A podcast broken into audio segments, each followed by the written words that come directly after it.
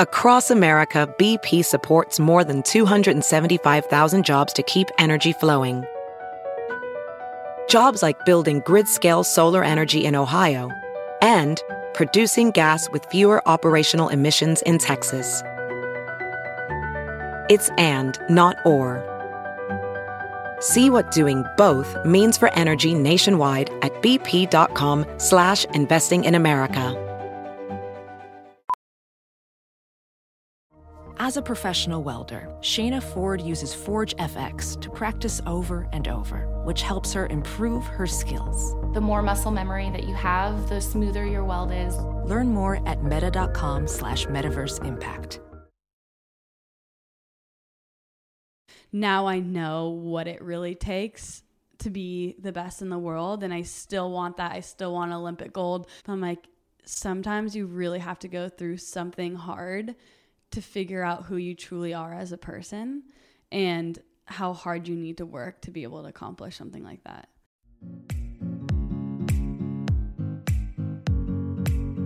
Hey, everybody, and welcome to Real Pod. I'm Victoria Garrick, former D1 athlete and mental health and body image advocate, and I'll be your host.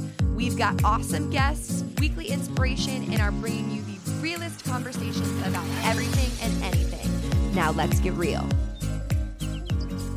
Welcome back to Real Pod. Thanks for clicking on this episode today. We are joined by a very special and talented athlete her name is Sara Hughes, and she is a professional beach volleyball player. Sara is best known for her historic career as a collegiate volleyball player, one of the best of all time. She paved the way for the program to become what it is now, leading them to multiple national championships and multiple Pac 12 championships and setting records left and right. She continued her career as a professional beach volleyball player, where this past season, her and her partner peaked at number nine in the world rankings on their way to hopefully the 2020 Olympic Games. However, Sara's partner got injured and Sara and her partner had to pull out of multiple tournaments and got to a point where Sara was also having to think about finding other partners or how she was going to figure this out. So it's really powerful and inspiring what she's been through a situation where you work with one person to achieve this this goal and this dream of going to the Olympics that barely anyone can accomplish and then you're so close and one of you suffers an injury. It's out of your control. There's nothing you can do. How do you come back from that? How do you persevere? So, Sara and I dive into that today and how she was planning on rerouting and continuing to find that Olympic pursuit. We recorded this episode. I also want to add, we recorded this episode before the coronavirus was a national emergency. So we had no idea it was going to um, escalate to this. And so Sara is talking about, you know, her pursuit before this virus happened. However, now that the virus is out and we do know that the Olympics are being postponed, I wanted to check in with Sara so you guys could hear from her. So at the very end of this episode, stay tuned because there's a phone call where Sara gets us up to date on where she's at now with training and with the Olympics and how the cancellation of all the games around the world has affected her personally. I thought it would be really powerful to hear from an athlete today who is being directly affected by this especially someone like Sara, who is so optimistic, so resilient, and really inspiring the way she constantly overcomes the adversity she's faced with. So I can't wait for all of you to hear from Sara Hughes. Let's get started. Yeah, I love that. That's amazing. And um, I'm just curious to learn more about you because I feel like I know from a surface level, obviously. Fantastic volleyball player, iconic at USC, legend, Sara Hughes, all these things. But I think there's probably so much more to you to what's allowed you to be so great and excel past so many other athletes your age and just because we were in the same Glenn Fox class, yeah. I'm like, okay, she's got to be tapped in mentally. She knows her personal philosophy statement. Like, there's a lot that we could jump into. yeah, no, oh my gosh. I loved that Glenn Fox class. Right? He's amazing. I've actually just recently reached out to him just to kind of work with him a little bit more. Great. Um, but I think it's so important, like the mental side of sports in general. It's just like, Yes. I think lately it's really been tapped into, whereas beforehand it wasn't really mentioned a ton. It was just like, wow, that's such a physical elite athlete. What are they doing in the gym? But now it's kind of, oh, wait, you're, you know, great physically, you're strong, but like what's going on in your head? Yes. And what are what are you doing to like use that on the court to benefit you? Do you remember the exact moment in your sports career where you were led on to this of okay, my mind's going to really matter?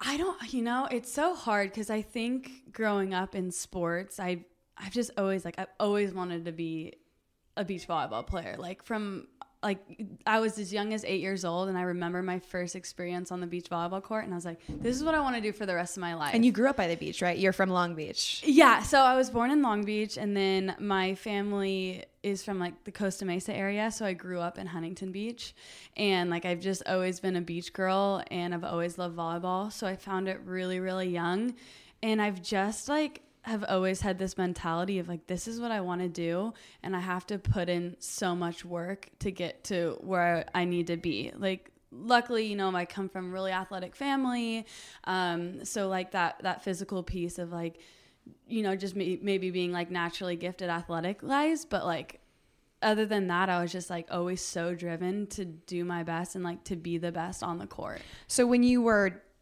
young and maybe oh I'm a not I, I can't get to that ball or oh I can't I can't swing as high as I want to. You're working on those things.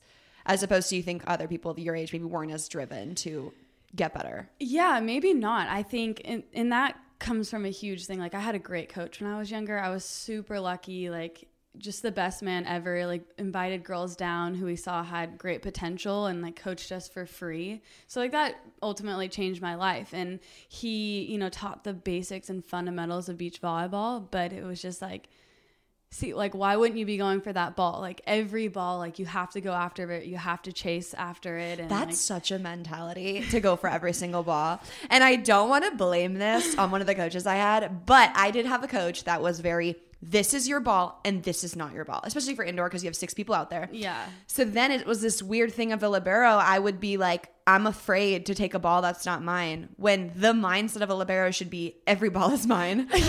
so totally oh my gosh so I was just, uh, you know, it's it's it is a mentality, especially on beach. I mean, I've seen plays where girls their partner shanks the ball and you're just like plays over. Oh no, they have a hand on it.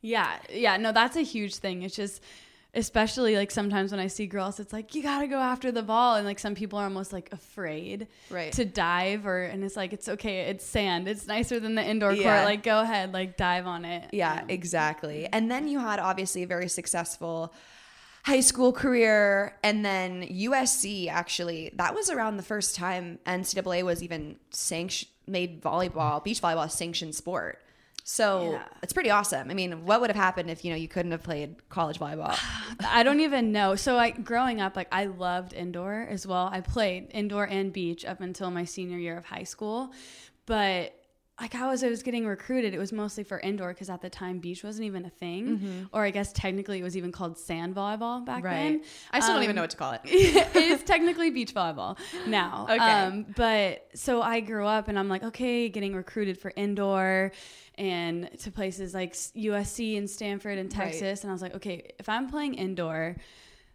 I need to have a, there's needs to be a beach team because when I, I think I was like a sophomore in high school and it was, beach was becoming a thing. It was like, oh, it's out there, they're starting it. So I was like, okay, I'm playing both in college. Like I need to have a program where there's beach volleyball. So that was like my main thing going into recruiting. I wanted both.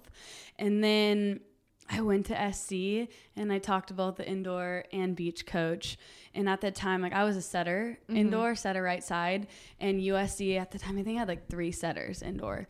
So they loved me. They like really liked me as a player, but didn't really need a position for me. right Um, and so I met with Anna Collier, the beach coach, and she toured me around and like right away. I knew. I was like, this is the school I want to be at. It mm-hmm. has all the resources I want. And like at that time they were building like a beach volleyball stadium. And I was I was hooked because it was just like all I wanted. And people thought I was crazy. they were like, you're the number one recruit, one of the number one recruits in your class for indoor, and you're giving up indoor to play a sport that might not make it in college. Wow. And I, it was, I, it was one of the hardest decisions I've ever had to make. Like I would, I would go home and just be emotional because I, I think mostly I was so worried about disappointing other people mm-hmm. because I was like, I don't want to tell my indoor coach, like he's helped me so much. He's, you know, he's put me like at this stage in my life. I'm going to disappoint him because I want to go follow my passion and my dream. But when I ended up telling him, like, I'm going to go play beach volleyball in college, he was just like, I'm so happy for you. You made Yeah. a decision. That's amazing. So it's just like all these people ultimately had my back. But I was so afraid because I didn't want to disappoint them. I'm glad that you did make a decision that was best for you because at that age of 17, 18 years old, college does really feel like someone else's choice for us. I mean, where we apply, where we go, what we major in. I mean, it really does feel like, oh, well, I haven't even had a second to, to sit up and ask myself what I want because all of high school I'd been prepping to go to the same school everyone in my family did or to be the first to go to college or to be whatnot. And so it is scary to say, I'm going to make a life decision for myself, despite what the people I trust around me are, are telling me maybe is the better choice.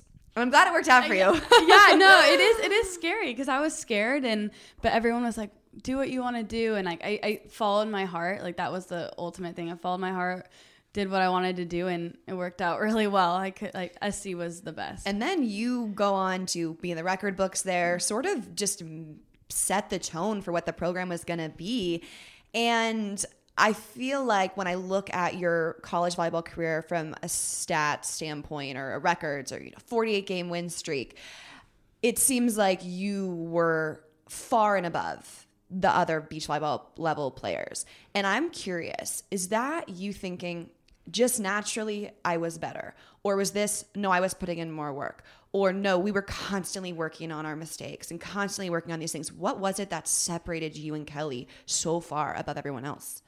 Yeah, for never for a moment I thought it was just gonna be easy. Like, oh, we're we're the best team. Like that, it is what it is. I have never had that mentality. I never underestimate who's on the other side of the court. It's like I'm there to bring it every time, and even in like practice in the gym, like there is no way I wanted to be last in anything. I wanted to be PRing above everyone else. I wanted to be the first in sprints. Like at practice, we did competition drills and like I would I wanted to win. Like I wanted to be there and I going in freshman year, like I had this mentality. I was like, I I want this team to be the best, and I'm gonna challenge each and every girl on my team to get better.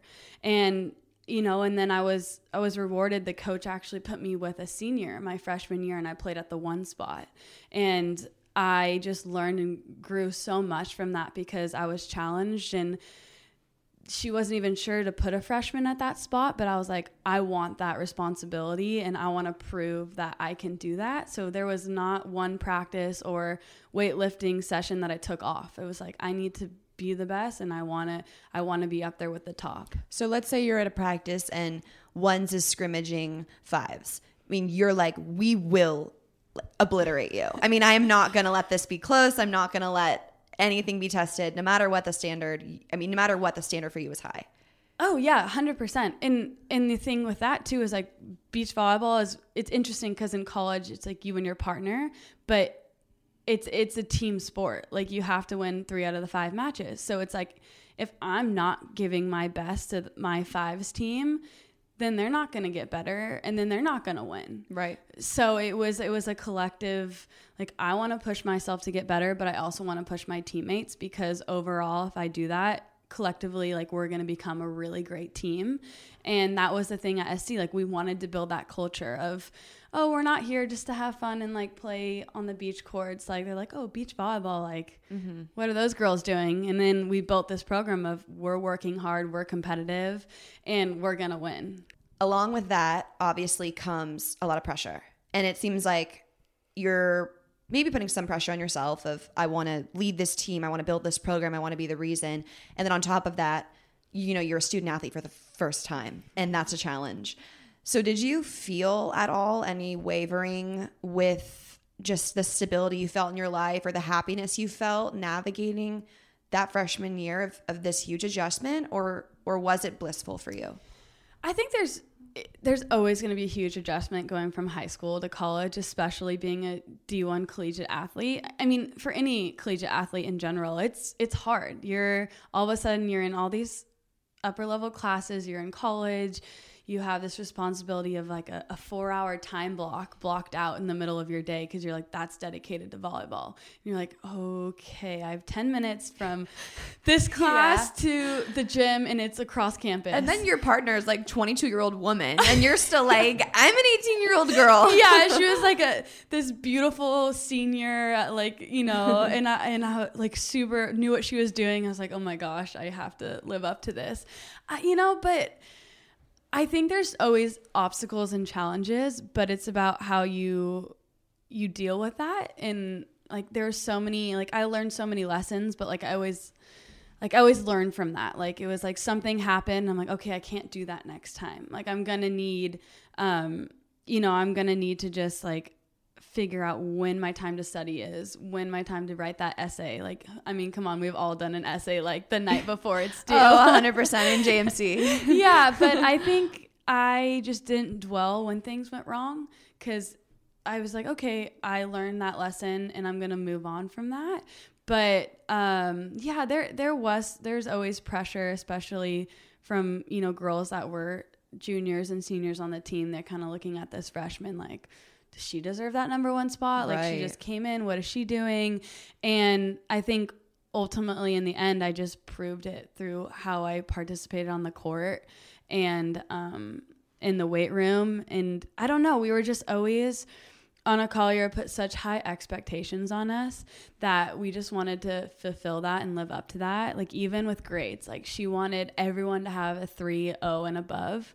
And sometimes like collegiate athletes that can be hard and um I remember like my first class I like wasn't doing like in high school was kind of like oh I you know was an A student it wasn't that difficult but got getting to college it was like a step up mm-hmm. and I got like a C in my first paper and I was like devastated. I was like, how, like, writing. I love to write. This is my thing. Like, what am I doing wrong? I feel like writing 150 gives everyone a C. No, and that's what everyone told me. They're like, oh, you, it's only so you can improve oh, after yeah, that. Yeah. But I was like, that's a thing they do out. at USC. They give you a C on your first writing paper so that you, I don't even know. Yeah, no. So I remember I was like, so like freaked out by that. And like, I don't know. I always just wanted to give my best and my all. And so whether that been athletics or academics was like I just need to do well. I'm curious. Can you remember a certain aspect of your game that that freshman year you were like I got to get better at this. Like this is the thing that is differentiating this college level from what I used to do in Long Beach.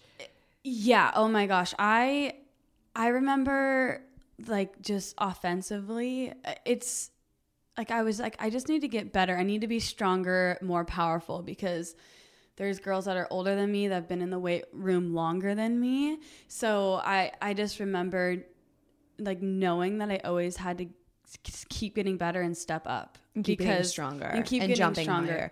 Yeah. And I love this because you've mentioned the weight room a few times, and I think as female athletes, like that is such an empowering thing. Did you ever have thoughts of, uh, oh no, I don't want to gain too much muscle? Um, honestly, I, I for me, like always the weight room has been like I want to be the strongest and like I want to like my favorite thing at SC was doing pull-ups and having like the 22 pound chain around my neck doing pull-ups. Like I felt so empowered doing that. And I know I know for a lot of girls sometimes it's I don't want to build that muscle like I want to slim down um but for me like that has always been like I just want whatever's best for me and how I feel on the court. Like doesn't matter how you look or what size you're wearing. What what size you are. It's about like look at me winning that national championship, not oh how do I look in that photo. It's like I'm you know like I should be proud of like winning and being up there and I deserve that because I worked hard for it. Um, so it was never how I looked, it was just how I felt on the court. I love that. And I'm so grateful that you always felt that way. That's definitely something I had to learn. um, I mean, but it's hard, especially with like social media these right. days. It's so hard. Right. And then it's funny because then and I feel like I had a shift. Like I, I tapped into that my upperclassmen years, and um, I would start to look at the girls who lifted heavy, and as opposed to this, I can't believe they're lifting heavy. It was, oh, I want to, I want to grab that dumbbell tomorrow and be at their level. Um, and it's so rewarding when I think female athletes can can shift and tap into that mindset of my body's a mechanism for performance. And so you're you're constantly working, constantly grinding to get better and better. And your college career is amazing. I mean, and it's really, I think, I'm sure you know this, but how special it is to sort of look back and truly believe you had a, a big hand in building that program. It's really rare. You know, I think there's a lot of sports that they date back to the 80s, 70s, whatever. Yeah. But to know how recent that was, it must be must be special. Yeah, it is really special and USC is so near and dear to my heart. So I just want to see them succeed and you know, I think that's why the team did so well and we were so close and we wanted to work hard for each other. It was because we were building something and it was this new sport. Nobody was sure, but like we proved, like, look at these girls. They're athletic, they're in the sand, they're flinging their body all around. Like, we we just felt like we were building the program and we wanted to build a winning program and and that's what we did and I just wish the best for SC. And like honestly, all the programs, like it's one of the fastest growing NCAA sports in history. That's awesome. Like, and it's so great to see that and to know I was a part of that and help start that. For sure.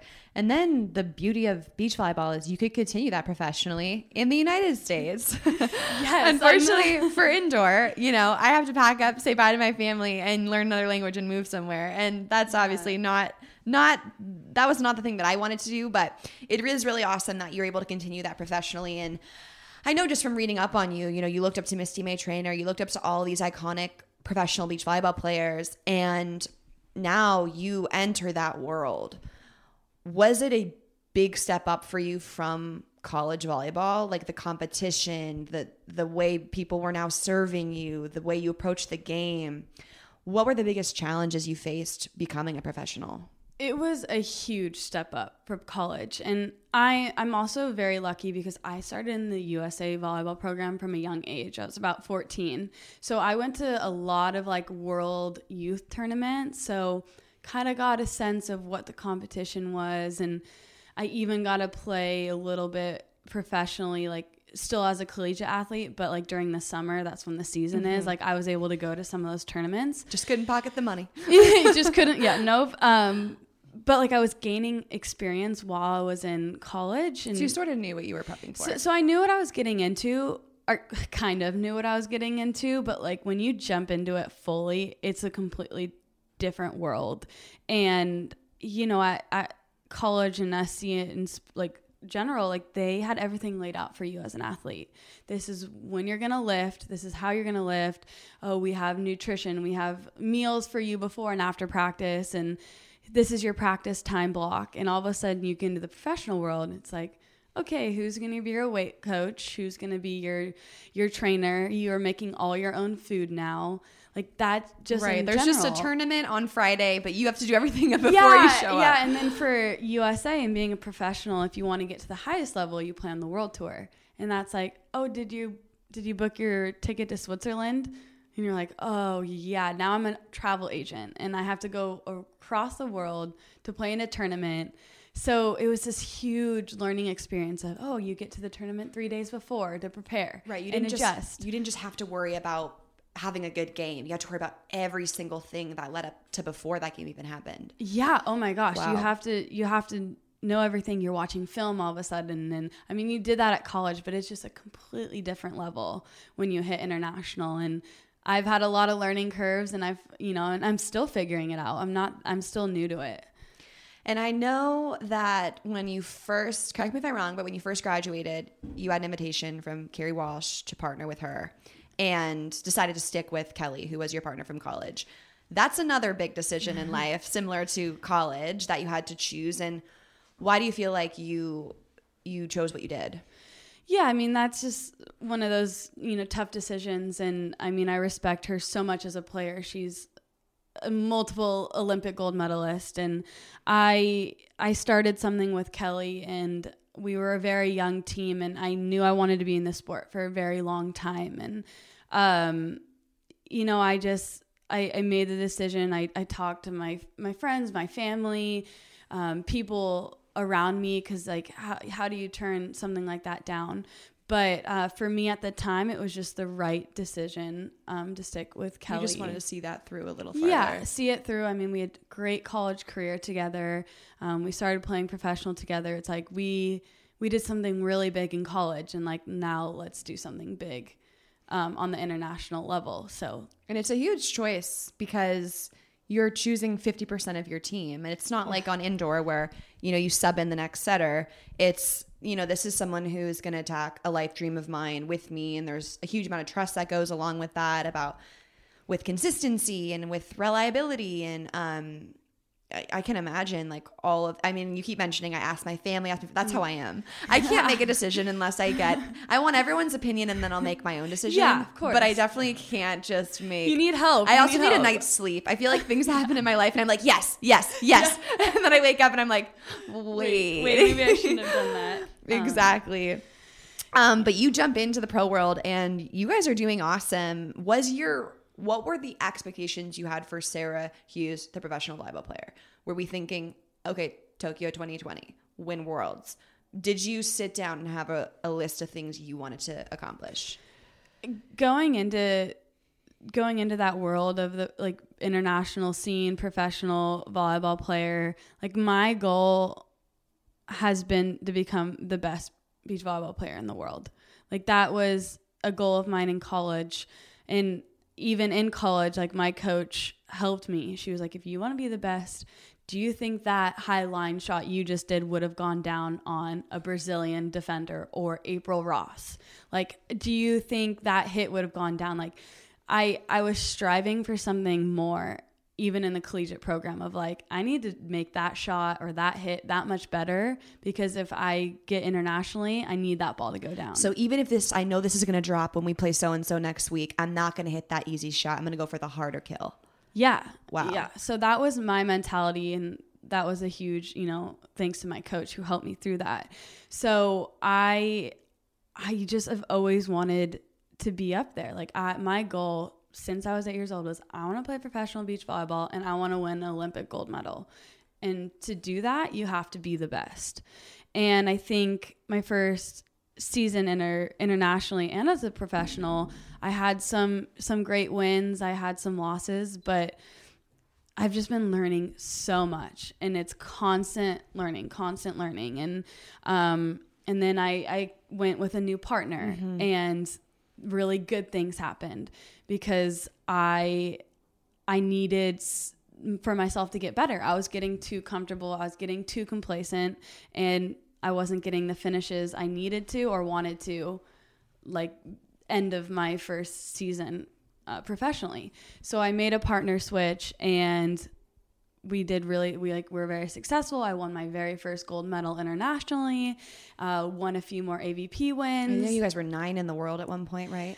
Yeah, we were nine in the world and getting better. The only U.S. team to make it to the World Tour Finals, which is the top 10 teams in the world. And then even the first 2019 season of Olympic qualifier started, we got a bronze medal. Things are looking good. You know, we have an off season and then it's go time 2020 Olympic qualification. And boom, my partner gets injured. And it wasn't it was a very you know it was a it was a progressive injury it was something was nagging oh it's a you know we're athletes we're we'll get through this we'll push through this we're, we're gonna keep working hard oh something's still wrong with my back we're like okay we gotta go see the trainer go do this go do that and then all of a sudden it was we have to pull out of this tournament i can't uh her back was too bad and it was like oh no, okay, we got to go home. We're in Europe. We have to go home to see a doctor. And then we figure everything out. She's got multiple problems with her back, a herniated disc, and it's Olympic qualifying year. So I I had to go through this huge like I, I just didn't know what to do with myself because everything was going so great. We're on the track to make the Olympics Tokyo 2020. By no means did we ever get comfortable or complacent, but we were on a good path. We were on a good trek to do that. And then something hits that's so hard and And so out of your control.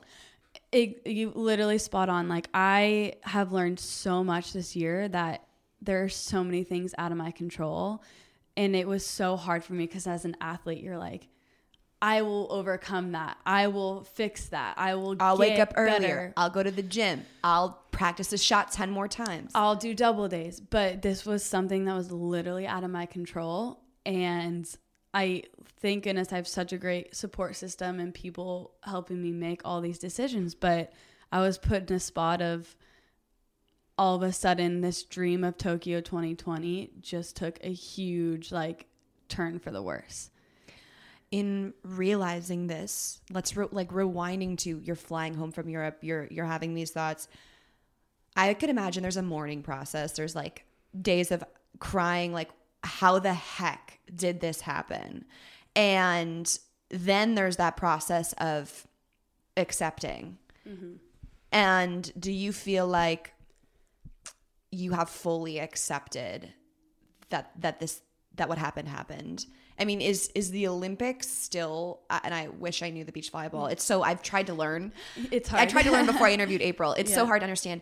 Is that is 2020 now sort of a lost cause It is. It is not a lost cause. Oh. and so, like, it kind of going back to that point, it was it was devastating, and I was I was like, this can't be happening, and I wasn't letting it go. I was like, we're we're good. We'll get back on track. Like she can.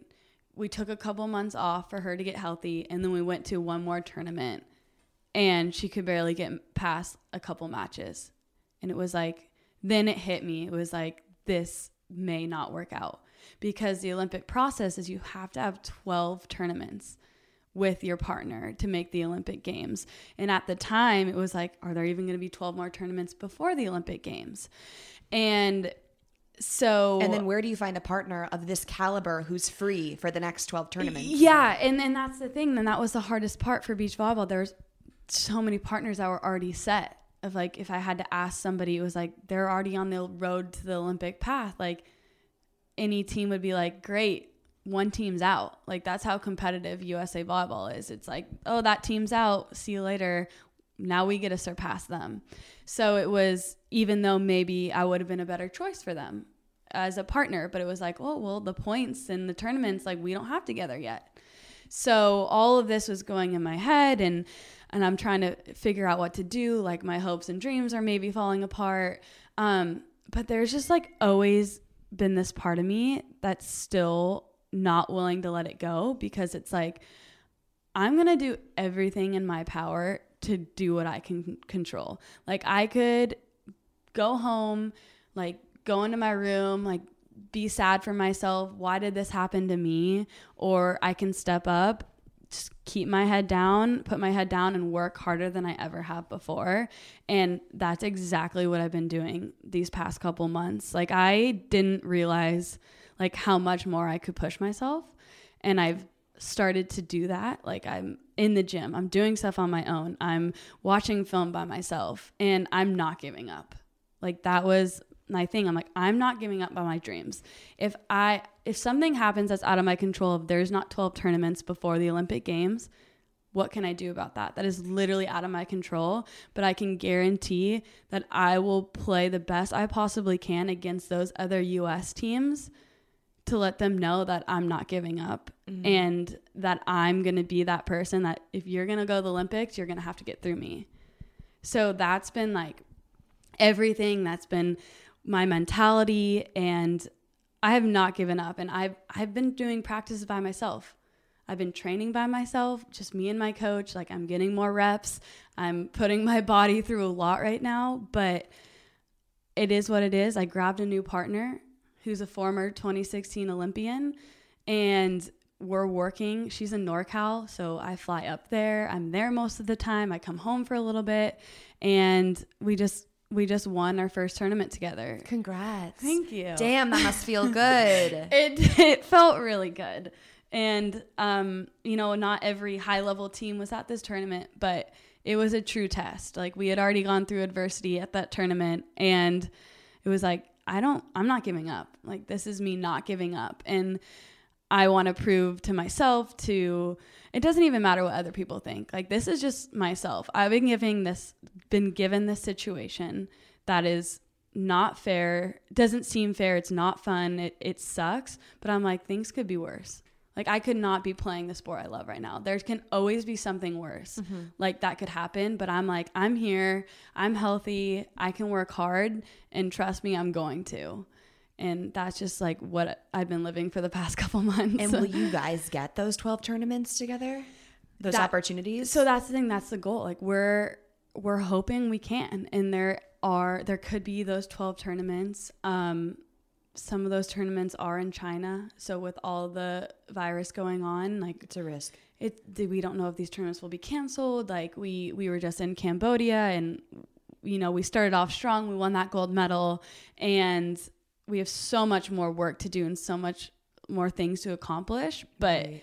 if there's like a little bit like if we're if we can do it we're on the road and we're doing it um and like i said we're doing everything we can but some things are not in our power but like I said before, I'm I'm going to be out there and I'm going to be giving it my all regardless of the situation. And now how did you find this partner? How did how was this girl finally available and of the caliber you needed? Yeah, so she actually had just had a, a baby, a little girl, Willa. Mm. So she is I believe like seven and a half, eight months now. So Lauren Fendrick is her name. She was a 2016 Olympian. That rings so, a bell. Uh, yeah. So I mean, it's like, and I'm like, oh, things suck, and I'm like, oh, I got an Olympian as a partner. Like, yeah. but so she's she's so great and.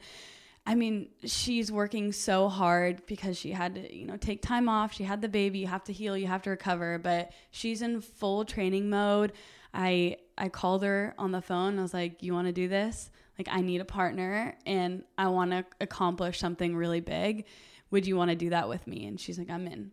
And like right there, she I was like, "You're in. Like, you're gonna give it your all." She's like, "Let's do this." I'm like, I put down the phone and I'm like, this is it. Like, that was my second chance.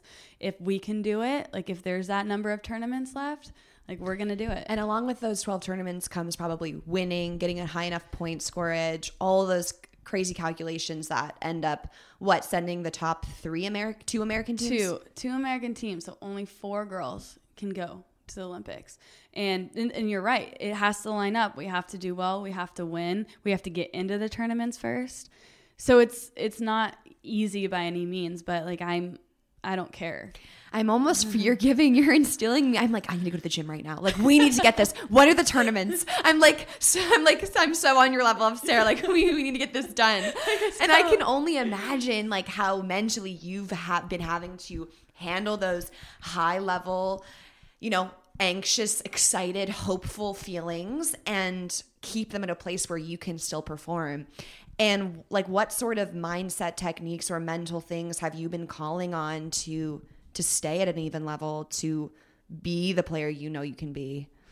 Yeah, I've been and that's exactly what I'm working on right now, finding those techniques. And um, lately, it's been like a lot of kind of like breathing exercises before a match. And for me, actually, like visualizing, I, I did a lot of that in Cambodia of, of visualizing what I need to do um, because, like I said, I've been training really hard and I've been working on some completely different like ways of improving my game. So like I visualize that going in before a match. I'm like, this is what I need to do. Don't go back to old old ways. Old comfortable, old, easy like, tactics. Yeah. I mean, that's what happens when you get in trouble and you're frustrated, right? You go back to what you know best. For me, it was no, you can't do that. You need to step up and in what you've learned, you need to put it into this match because that's how you're going to win and that's how you're getting better. Um, so it was always just like I would kind of close my eyes and just visualize exactly what I needed to do um, with my arm swing, with my setting, uh, with my passing, literally every aspect of my game. What I've been learning and working on, I visualized it before each match. Wow it's so powerful to put that into the world of I will perform it this way, I will serve here, and then seeing those physical things align and become hand in hand. Do you thrive under this pressure? Like, will do you thrive under a coach or a situation that's you have one chance? What for you is historically looking back on all your games and experiences where you play your best volleyball? I I think I play my best when I I'm not thinking too much. And I know it sounds cliche, and but it's the hardest thing Flow in the state, world. baby. it's the hardest thing in the world to get to that point of where you're just like, I don't need to worry about that serve, pass, set, hit. That's all it is. This game of volleyball. So it's like me not think overthinking things or it's 14-14. What if we don't get this next point? Then it's match point for them. And I think we're all guilty of doing that. I know I am, but it's it's just that grasping that and being okay with it. So we had a match, the semifinal match. It was really hot out. It was 14-14 in the third game and Lauren and I look at each other and it was like, "Hey, we want this challenge." And we want this right now because this is only going to make us better for what is coming next for us. Like we have much more harder things to get over than this 14-14 match right now. So we're like, "All right, you and me, we're doing this together. Let's do it." Like so it wasn't there was no time to be like, "Oh, I'm I'm scared. What do I do? Should I be tentative?" I love that. Hey, we want this challenge because if it was 14-8, this would not be hard for us and we wouldn't learn anything. I mm-hmm. you're like, I want a situation where it's hot, I'm tired, we're tied and we could lose and I want to see us win. And that I think too is what separates you from so many athletes is so many athletes they don't want that situation. They want to show up and they want it to be easy. They want to work really hard in the gym, get really strong, hit their numbers and then show up and be a breeze. And I think the reality is and you can say this too that that's not what makes a great player. It isn't. And I think everything too that's happened to me this past season has only made me better and stronger. Because, you know, you saw at SC, SC was as hard as I worked at SC, we were very successful. Right. And we did what we needed to do. And going into my first couple years professional, it was things are still really good. I'm a top 10 team in the world. I'm winning AVPs and and things are going well. I'm still working hard and then something drastically horrible happened and I'm like wait a second. I just learned how to work even harder. Like I mm-hmm. like I thought I've, I've always worked hard, but I was like I I've learned something that has just made me better. And um it's crazy saying this, but I'm almost grateful for that because now I know what it really takes to be the best in the world and I still want that. I still want Olympic gold. I still want to represent USA volleyball to the best of my level. But I'm like sometimes you really have to go through something hard to figure out who you truly are as a person and how hard you need to work to be able to accomplish something like that.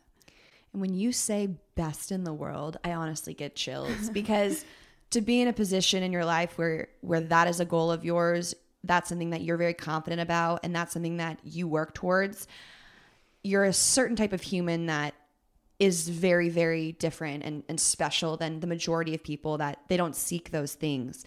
And could you explain a little bit how you balance that drive of I want to be the best in the world with also I'm human.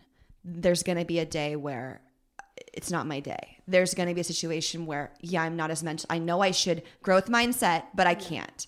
Um so how do you manage that balance mentally especially? Yeah, that's that's something very hard to balance, but like you said, sometimes it's just like it's not your day. And you've trained so hard, but it's like what is going on with me today? I can't hit a ball in or I can't pass right now, but I I typically like am very hard on myself, but sometimes I'm just like I have this mentality right now of like I just need to let go. And I'm taking everything point by point. And and that's just kind of like what I'm doing with life right now too is like I'm taking it day by day. I don't know what's going to happen. I can't control if they cancel a tournament, but I can get better. Like I can figure it out. I can let it go and move on. Do you also would you agree with the fact that in order to be the best version of yourself though, you will need there are days where you will say, I gotta be done at 3 p.m. Just for my Oh. sanity, for my body. Yeah. Like how do you manage how do you manage in that self-care without having those thoughts of, well, you could still be at the gym. You could still be training. Yeah, I I get that. Yeah, no, I I've had days like even for example, yesterday, I so I got home Monday around like 2 p.m. from a crazy like over 32 hour travel day from Cambodia, and I took that rest of that Monday off, and I was like, okay, I got to get back in the gym on Tuesday. And I talked to my strength coach. He's like, do your routine, just get a nice long warm up. And so I did. And then I have like three sets of something, but like I had to take a step back and I was like, oh, my body is really hurting. I'm really tired, not feeling 100%. And so I was like, I just did two sets instead. And usually something like that irks me so much. I'm like, I can't, I gotta push through. I gotta do the rest of this workout. And that's how I usually am. But I was like, if I do this, I might hurt myself more. So I kind of toned it back. I you really have to feel your body and you have to respond to what it's telling you. And I think that that that ability is what makes an elite level human being an athlete because when we fall victim of this, oh, I just can never give up. I can never listen to myself. I can't have weakness. I can't be anxious. I can't have this. Uh, you're you're pretending you're not a human. I mean, Yeah. every human's gonna have a day where they can or their body does hurt, and it's not because you, you're not gonna be the best in the world if you don't train that day. It's because hey, everyone needs a little bit of rest, a recharge. The Yeah. same way everything else in life needs water, needs uh, be plugged in, needs to sleep at night. Yeah, no, there are days where sometimes like weekends are my time off. Sometimes I'm just like, I'm going to be in my house all day. I'm just gonna watch movies and relax. Like that's what I need. And I'm not gonna shame myself about it. No, oh my gosh, not at all. And then there's our times like I'm like I am so tired. I want rest, but I'm like I need to go hang out with my friends. I might be tired, but sometimes like I just need that in my life. I need my friends. I need an outlet and I need not to worry about volleyball or talk about it. It's just like and that's something I'm so lucky to have too. Like I have such good friends and family that are just like let's just go out to dinner and have fun. And I'm like it's exactly what I need My right life's now. in shambles, but we're ordering guac and we're not gonna talk about it. exactly. So it's just like there are times where it's all right, I actually need to rest today. And there are times like, yeah, I'm tired, but I am going to go hang out with my friends because it's exactly what I need in my life. And um, I think it's really important to find those balances of what you need and um, what you might not want to do, but it's like, that's actually going to be the best for me. And is that something that you maybe didn't know as well in college? Yeah, yeah. I think it was it's just like such a learning process with everything. It's like, oh, how do I not go out? All my teammates are going out to this party tonight and the men's volleyball team's going. It's going to be so much fun, but it's just like Throwback. yeah, right. and then and it's Men's just, volley, they're fun. yeah. And it's just like, ah, shoot, I really not I can't go tonight. Like I Yeah. I have to finish this paper or like I just finished a final. Like I just need to like decompress. Mm-hmm. And you can hear like the row like going off, but you're just at your house and you're like, I'm okay I'm okay with this. You're like, these are the nights I'll remember on the podium. this is it. This is why I'm not at Lambda right now. I'm almost like gonna refuse to go to parties just so I can say I've never been to one. It was always training. Um, the last thing I just want to end with, and I want to know if you're okay sharing with me, but we did both have to do personal philosophy statements for Glenn Fox's class, and for everyone listening, a personal philosophy statement was just something that they encouraged us to to create, and it takes time. It takes days, could take weeks to formulate who you are down to a quick phrase or a quick sentence. And I would love to hear yours. Yeah, so I I did not know about personal philosophies and I walked into a class. I was invited to go to a lecture and I made it up right on the spot. Like I didn't know and they said it was like something that will come so like easily for you. You won't be afraid to say it. Like it something you believe in and it's who you are. And so I wrote down on a piece of paper win the same way you lose with respect and integrity. And it just it just felt like it embodied me and how I grew up and how I was raised and how I embrace and look at the sport. Um, I want to be a champion. I want to work harder than everyone else, but I also want to be a good person and I want to be able to give back and I want girls who are young now want I want them to have opportunities in the sport and I want them to look up to me and to to see how hard I'm working and how I'm doing it in the right way. And and that's just what I want in in my career and most importantly like that's how I want to make an impact. That's such a beautiful statement. And it is one that, like you said before, it's something they said you should call on this when you need to you need to get reconnected with who you are at your core. You need to remember like what your purpose is. And I feel like that's a statement that obviously we think win and lose in terms of competition, but I think everyday life, you know, when someone cuts you off in traffic, when you show up with the return receipt and they say it's been 31 days, you know, how do you handle those situations? And it's such a great statement. I love it. Oh, thank you. And it's even cooler that you just wrote it that day and you've never had to tweak it.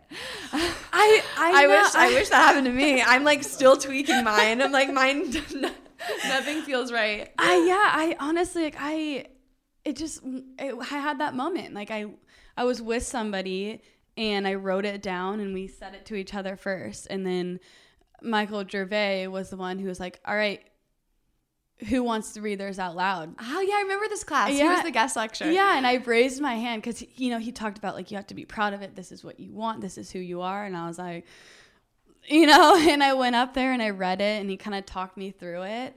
And I was like, this is it. Like, this is my personal philosophy. And who knows, maybe it will be tweaked a little bit one day. But for the most part, like, I, I think it stayed true and it's like who I am and what I want to live by. So. You're awesome. No, really. Oh, like this you. experience with you as like I don't I don't have expectations on my guests. I always want to just get fully in the moment and see where things could go, but you know, obviously one thing I always think about with Real Pod is whenever I have someone on, I'm I'm hoping I want to really talk about these things. I was thinking I hope she wants to talk about her partner getting injured and and the stress there and just thank you for sharing everything you've been through and being really authentic with us because so many athletes I know are listening and to hear from someone like you who is striving to be the best of all time, just get really real about what the obstacles and hurdles have been is so freaking cool. Oh, thank you. No, I really appreciate it. I've, I mean, I've been following you, and I'm like so stoked because I mean, like you know, Trojan family. And I- it's so real. Thank you so much. I really appreciate your time today. I know you barely get off time, so no, I'm happy to be here. I'm like first podcast, so I was pretty Ah, excited. you did amazing. Thanks. Hello. Hi, how are you? I'm good. How are you doing? Good. Thanks for taking the call. I just thought that this would be so timely. Yeah, a lot of crazy. Just the world is a crazy place right now. That's for sure. So the last time we spoke, you were pretty hopeful about that series of tournaments coming up. I think it was in China. And now obviously everything has been canceled. I've heard now the Olympics might be postponed. I'm wondering how this is affecting you and your training and if this maybe I was thinking maybe because things are being postponed, I don't know if the chances would be better, but from your perspective, what has it been like right now just with everything going on in the sports world? Yeah, everything is a little crazy right now uh, because last time we talked, I, I, I told you that we're going for it. We're going to every tournament we can. We're going to make a push for the 2020 Olympics. And then, of course, uh, the virus hit and tournaments are being canceled. And pretty much, you know, the whole world and the athletic world has been shut down. Um, and a lot of athletes aren't able to train, practice, go into their gyms. So right now, I've just been staying at home and and um, trying to be safe and healthy. And um, the best that I'm doing right now is a lot of at-home workouts. Uh, the USA trainer has been amazing and sent us all really tough workouts that we can do from home. And then, of course, today they just announced the postponement of the Olympics. So with that, there's even a little bit more confusion. We don't know what the qualification process is going to look like um, for for the next summer. Um, but all I can do is keep staying in the best shape I can, have a positive attitude, and hopefully, you know, can make it to the 2020, 20, excuse me, 2021 Summer Olympic Games now. yeah. And I would love how you to explain a little bit on how you're keeping that positivity and that optimism because I know so many young athletes are just so so upset that their seasons have ended and I I totally get it. Um and especially you like you explained how much you've been grinding and gunning for this for it to be disrupted like this. So, how have you been handling that and able to keep it so positive? Yeah, I mean, it's been really hard. At first, after everything happened, uh, I was about to get on a plane and fly to a tournament, and I had to cancel my flight within about four hours mm-hmm. um, of me going all the way to Australia. And I was pretty heartbroken about it because I was just so ready. Um, I, was peaking at the right time. I was ready to compete. And then there was a huge letdown. So I completely understand how athletes are feeling right now, um, especially the young athletes who some of their seasons are over. And of course, NCAA athletes who their seasons just got completely washed away. Um, that's such a, it's just so hard. Um, and you kind of sometimes wake up and you're like, why, what am I putting all this work in for? Everything's over now. But I, I'm taking it as a way of this is something we cannot control, and that's okay. And we just have to take that with a grain of salt and know what we want to do and how we want the world to see us. And we don't want anyone to see us down or give up. We're we're just excited. I'm just excited for what's to come and the new opportunities. So all this adversity, um, I think we can make something really good out of it if we just keep working hard and training as hard as we can. Yeah, I love that. I also think it's a unique position because we really don't know what what could happen. They could add another series of qualifications because it will be so like from so far ago or whatever the case may be. So really all you can control is if you're going to be up to speed and be one of the best of the best. And so I think the advice for young athletes you're trying to say is like just keep at your best because you know we don't know when this is going to end. We don't know what's going to happen when it's going to end but you want to be you know your best player regardless of the situations you can't control. Definitely. I, I completely agree with that. And who knows maybe the qualification process will start over start fresh. You, you just never know. And yeah that would um, be wild. you just yeah, you just want to be ready um, for whenever an opportunity comes. And um, you never know, like you said, what, what's going on right now. It's a little crazy with the world, but you never know what's going to happen next. And you want to be prepared and you want to be ready to, to be your best self and to be your, the best athlete you can be. Oh, I love it. Well, thank you so much for taking the time quickly to jump on this call and just get everyone on the episode up to date. I was like, it's going to end really hopeful. And people are going to be like, what is she up to now that there's a coronavirus is a national emergency? So thanks for taking the time to explain everything. Still rooting for you. Fingers crossed for a good situation um, when we all come out of this. But thanks so much. Oh, no, thank you. Thank you so much for listening to this week's episode of Real Pod. If you enjoyed Sara and you want to keep up with her and her journey, you can follow her on Instagram. Her username is Sara Hughes Beach. Sara Hughes Beach, and she is amazing. Her workouts, her work ethic, all of those videos get me hyped. So I highly suggest you check that out. If you enjoyed this podcast and have been listening, or if this is your first one and you enjoyed it, please rate, subscribe, and leave a review on iTunes or wherever you get your podcasts. That would be so helpful and mean a lot to me. Thanks again for listening. Hope you guys have a great rest of your week. Hang in there. This is definitely tough, but I know that we can all get through it. Thanks again for listening. Have a good one.